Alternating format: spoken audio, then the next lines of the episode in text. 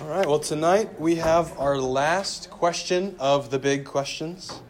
I know that we only had a certain number of meetings, so there's probably some big questions you still have that are out there. Um, some questions we didn't get to. If you have one, if you have some, I encourage you to talk to a leader, talk to myself, talk to somebody about them. But we did cover a lot this semester. But tonight's question, of all of the ones we've covered, is the most important. It actually comes in contact with all of the others, it influences how we answer all of the others. And our question is this. And the question tonight, it's written up here in the middle of the board What is the gospel? Now, if you don't have a scripture sheet, there's one over there. Uh, there's some extras over there on the chair. Uh, but would you stand up as we read God's word from 1 Corinthians 15, verses 1 through 4? Would you guys stand up? This is what God's word says. Now I would remind you, brothers, of the gospel I preached to you, which you received, in which you stand, and by which you are being saved, if you hold fast to the word I preached to you, unless you believed in vain. For I delivered to you as of first importance what I also received that Christ died for our sins in accordance with the Scriptures, that he was buried, that he was raised on the third day in accordance with the Scriptures. This is God's living and active word. Let's pray. Father, thank you that you have given us your word.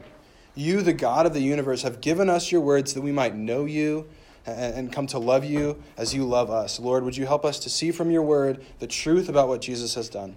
Would you dig that deep into our hearts, we ask. In Jesus' name, amen. Y'all can have a seat. I want you to think about the last time you got some good news. So just take a second. The last time you got good news. What was the good news? And what was it like to get that news? How, how did you feel? Right? I got good news a lot, thankfully. Uh, but one thing I remember specifically was my college acceptance. Okay, I had a college I really wanted to go to. I had filled out applications, I had filled out essays, I had filled out reference forms, all of that, and I got a letter in the mail saying that I'd got accepted. I'd got in, and that was really good news. Right? Good news like that changes the way we see the world. It makes things better. It makes our day brighter. Right? Things will suddenly feel better when we get good news. Well, the word gospel is a word that simply means good news.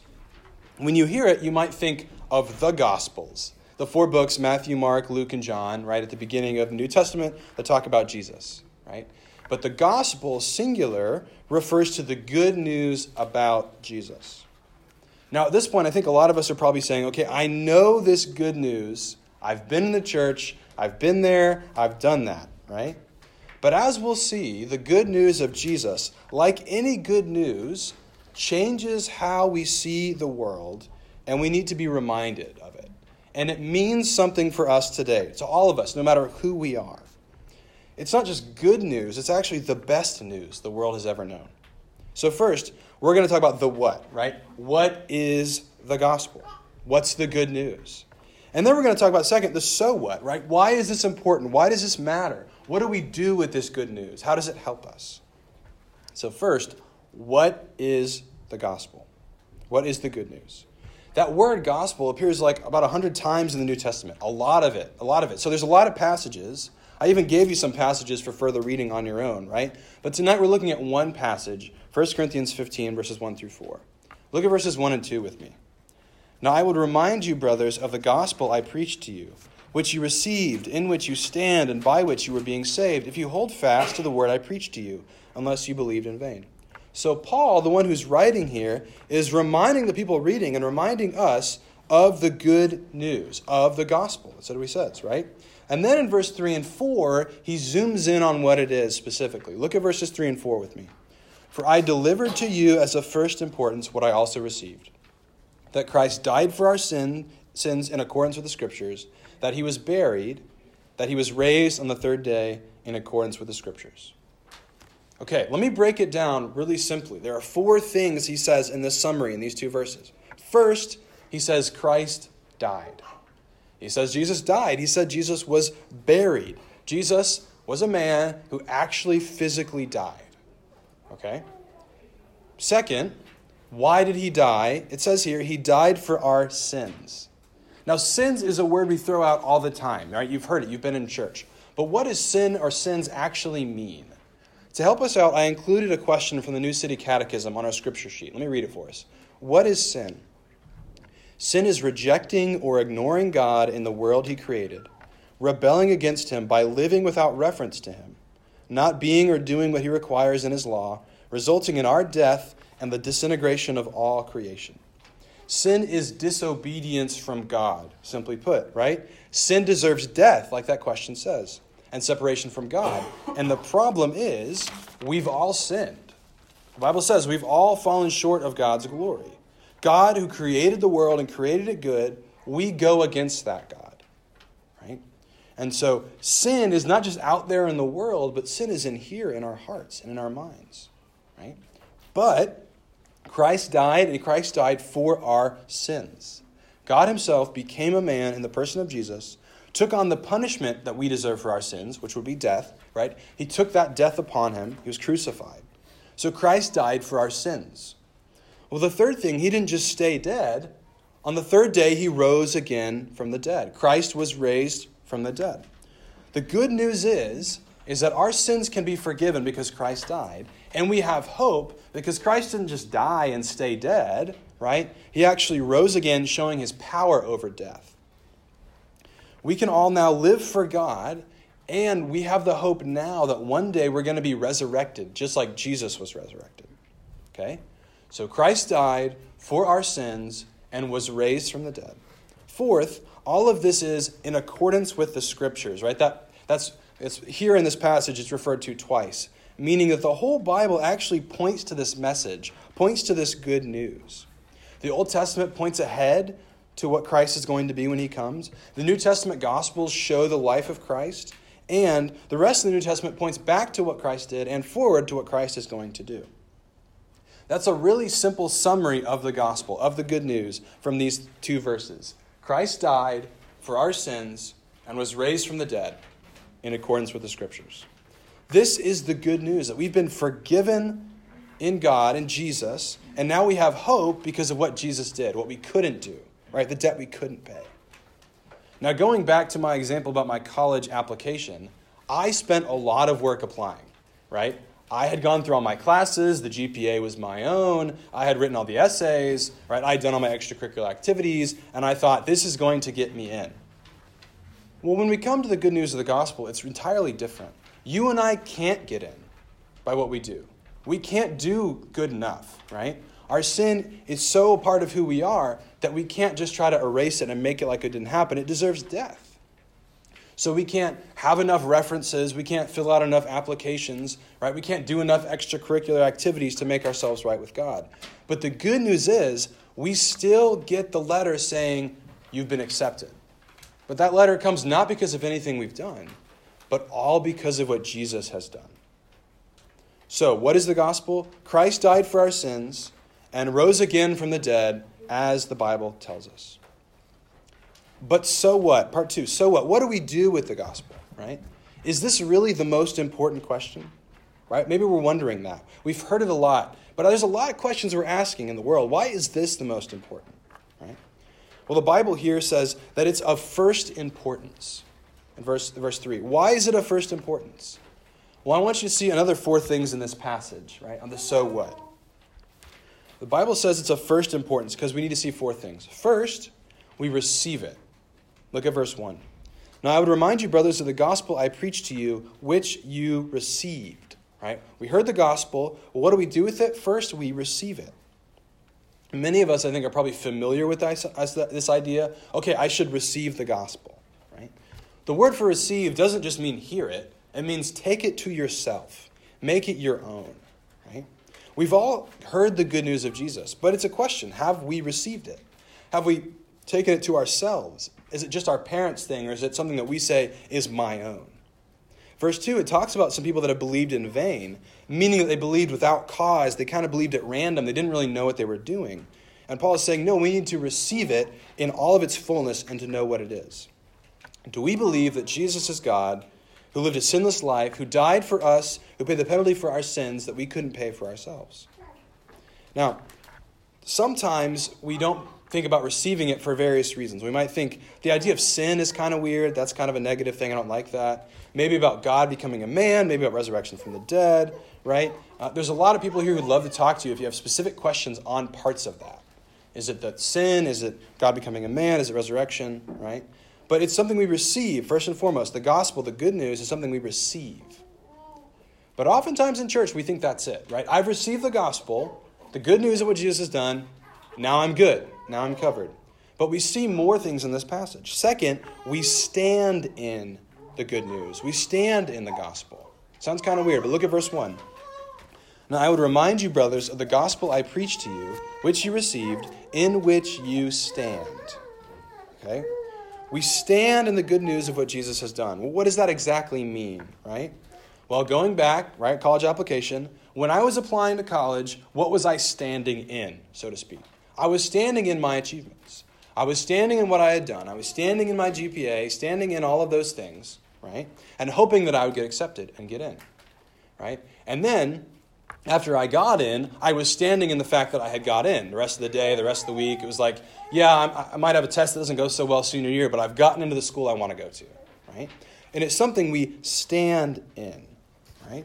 Which means no matter what we're going through, no matter when we feel like we don't have what it takes, you know, we don't feel like we have value, all of those things, we can be reminded that we stand in not who we are on our own, but actually in what Jesus has done for us.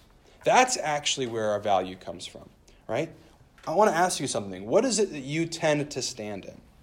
Do you stand in your musical talent? Do you stand in your athletic ability, your popularity, that you make people laugh, that you're smart, right? What is it that you stand in that you think will give you value when things get tough? Because all of those things can be taken away in an instant. All those things will go away someday. But the good news is that we stand in Jesus and what he's done, and that can never be taken away. And that changes the way we see the world. So, no matter what you're going through right now, no matter what's happening, you're actually, if you've received the gospel, it's also something you're standing in that makes a difference for what's going on right now. So, something we receive, something we stand in, but it's also something that we hold fast to. Look at verse 2 and uh, by which you are being saved, if you hold fast to the word I preach to you. Okay, that idea of hold fast, right? It's to hold on to, to hold on to tightly, right? Life oftentimes is like a great wind or a tornado. It's pushing and pulling us, wanting us to go that way, trying to take us away. We're quickly overwhelmed with everything going on in our lives. But Christ and what he's done for us is a fixed point that's not going to move, that's not going to change, right? And we can hold on to it safely. And the reality is, as hard as we hold on to Jesus, he's actually holding on to us even more. All too often, we hold on to other things in our lives, those things that we've named, those boxes, and we say, This is who I am, and even if everything goes south, and even if everything doesn't work in my life, at least I have that, right? But those things can go away in an instant. Rather, we should stand in and hold fast to not what we've done for ourselves, but rather what Jesus has done for us. Because that's never going away, that's always going to be true. The good news of Jesus is something that we hold fast to.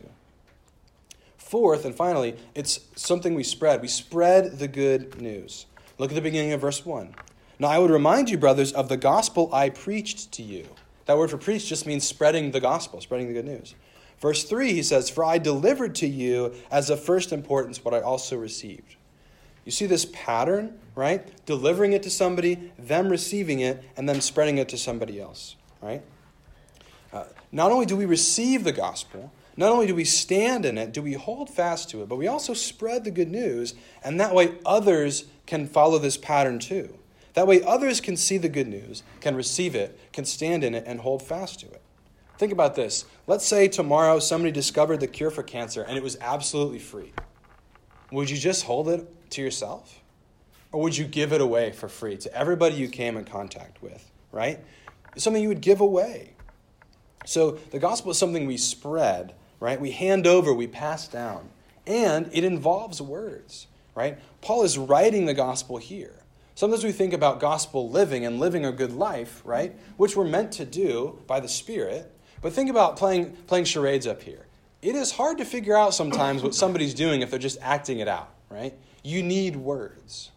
And so, one of the things we're meant to do as we believe in the gospel, as we receive it, as we stand in it, as we hold fast to it, is we also are meant to spread the good news. That's something we're meant to do. Now, I want to ask you where do you find yourself tonight? Have you received this good news? Have you taken it to yourself? If not, what's holding you back? If you've received it, how does it change your life right now to know that you stand in what Christ has done for you, not what you've done for yourself? Right? For others, you're feeling tossed and turned by the storms of life, right? How can you take your hold off certain things that aren't going to hold you and instead hold on to the one, Jesus, who's already holding on to you? And lastly, how does this good news, this gospel, right? How does it change the decisions you make right now, but also how can you spread that good news to those around you, to people that need it? In closing, I want to tell you about a book that actually is part of Edith's library that I read to her pretty regularly. And it's a funny and silly children's book. It's called The Pout Pout Fish. Okay? It's about this fish who's a pout pout fish, has a pout pout face, and he says he's always spreading the dreary wearies all over the place. Okay? And the way the book works is that different sea creatures tell him, stop frowning, start smiling. Right? Like four or five different sea creatures. And every time he's like, I can't. That's not who I am. I'm a pout pout fish. I'm a pout pout face. I spread the dreary wearies all over the place. Right? And so you think, okay, there's no hope, nothing's going to change. And he gets lower and lower and sinks deeper and deeper. But then what happens is a fish that nobody has ever seen before comes up to him, doesn't even say anything, but kisses him and then leaves. And then suddenly he changes. His life has changed. He says, I'm a kiss kiss fish with a kiss kiss face. It's silly, I know. But he says, I'm for spreading cheery cheeries all over the place, right? And it's a silly book and it's a really fun book and it's a sweet book to read. But there's something really deep, I think, in that. What changes us is not somebody saying, be better. It's not somebody saying, do better, smile more, right? But it's actually the fact that we've been shown love when we didn't deserve it that Christ came into our death, into our sickness, into our misery, into our sin, and said, I love you. I love you enough to die for you. And he did that. And so, just like the life of the pout pout fish, right, our life is changed and transformed to love those around us because of the love that we first had been shown. So, you can start to see how it's at the core of all these big questions that we've been asking, right? because of what Jesus has done, that changes the way we live our lives. That changes what we do. Right? And sometimes we think about the gospel as something that we've received, and that's fine, and we're done with it. But actually, we see tonight that it's something that we receive, that we stand in, that we hold fast to. And it's good news that we spread to those that desperately need it because we have been loved and cared for and accepted when we didn't love God, when we didn't love Jesus. I want to close with us for us tonight with a simple phrase that has been used for centuries, right, to describe to God's people what He's done in Jesus. It's three simple phrases, right? I'm going to say it a couple of times, and I want you to just reflect on what this means to you. Reflect on if you've received it. Reflect on how you stand in it now. Reflect on how you hold fast to it, and reflect on that this is the good news that we're meant to spread. And it's this Christ has died, Christ is risen. Christ will come again. Let me say that one more time. Christ has died. Christ is risen. Christ will come again. And this good news changes everything. Let's pray. Father, it's hard to comprehend just how much you love us. That when we were still sinners, Christ died for us. That He came when we didn't look good, when we didn't have it all put together, and when we still don't have it all put together. Thank you for your love for us that changes us.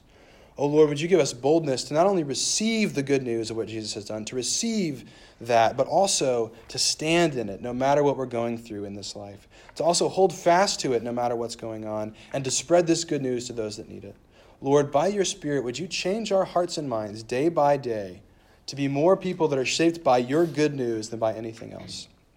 Lord, prepare our hearts to do your work in this world, to spread the good news that Christ has come, that Christ died for our sins, that he was raised from the dead, and that, Lord, he is coming again for all those who love him. Thank you for your mercy and grace. Give us boldness to proclaim this truth and bless our conversation now in small groups. In Jesus' name, amen.